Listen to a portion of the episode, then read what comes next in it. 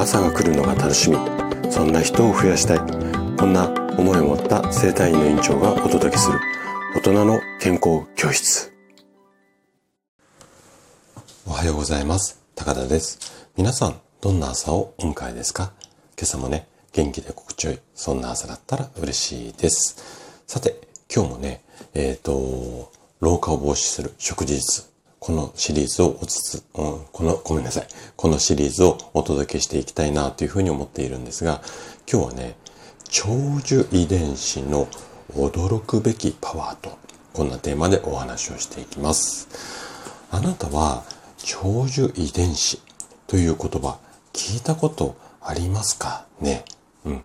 このね、老化防止、うん、老化防止ってあんまり好きな言葉じゃないんですが、まあ、いわゆるね、アンチエイジングとも大きな関係のある長寿遺伝子について、今日はね、わかりやすくお話をしていこうかなというふうに思っています。ぜひね、最後まで楽しんで、えっ、と、聞いていただけると嬉しいです。じゃあね、早速本題に入っていきましょう。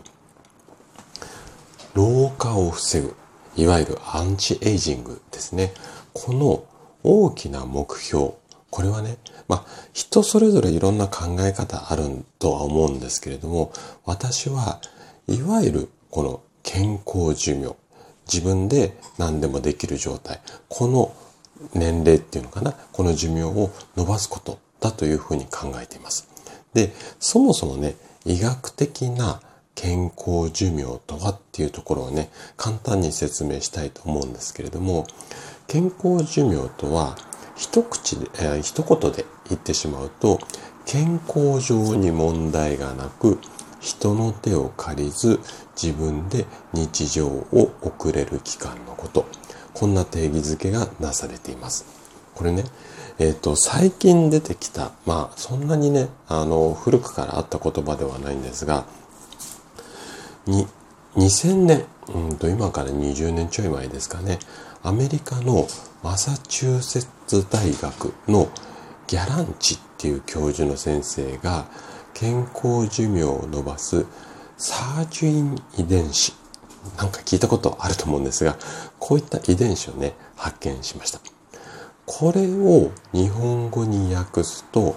長寿遺伝子であったりだとかあとは若返り遺伝子なんていうふうにも呼ばれて老化防止を目指すためにはすごく大切なポイントになるんですよね。で、この遺伝子が活性化すると、例えばなんですけども、年齢を重ねることによって発生し発生してしまう病気だったりお肌のトラブルこの辺りを回避するだけではなくて老化そのものも防止するっていうこの嬉しい効果があって具体的にはね、こんなことが期待できるんですよね。例えば、薄毛の改善であったりだとか、あとはストレスを緩和したり、動脈硬化とか糖尿病なんかを予防できたり、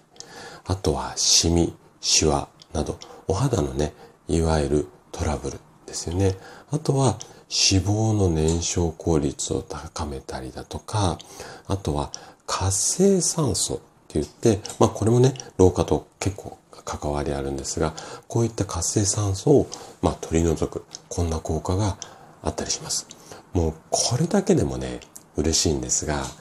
さらに嬉しいのはね、この長寿遺伝子っていうのは、もうどんな人でも全ての人がもうそもそも持っているんですよ。ただ、残念なことに、この遺伝子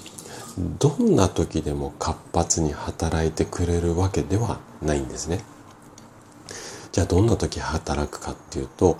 ある条件にあった時だけ活発に働いてくれてあなたの体を若返らせてくれる。これが長寿遺伝子の特徴になります。じゃあね、どんな条件の時に働いてくれるのか。これ結構気になりますよね。はい。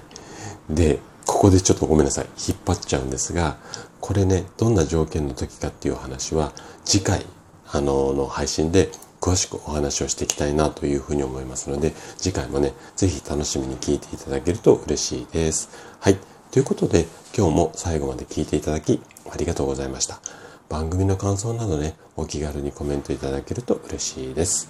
それでは明日の朝7時にまたお会いしましょう。今日も素敵な一日をお過ごしください。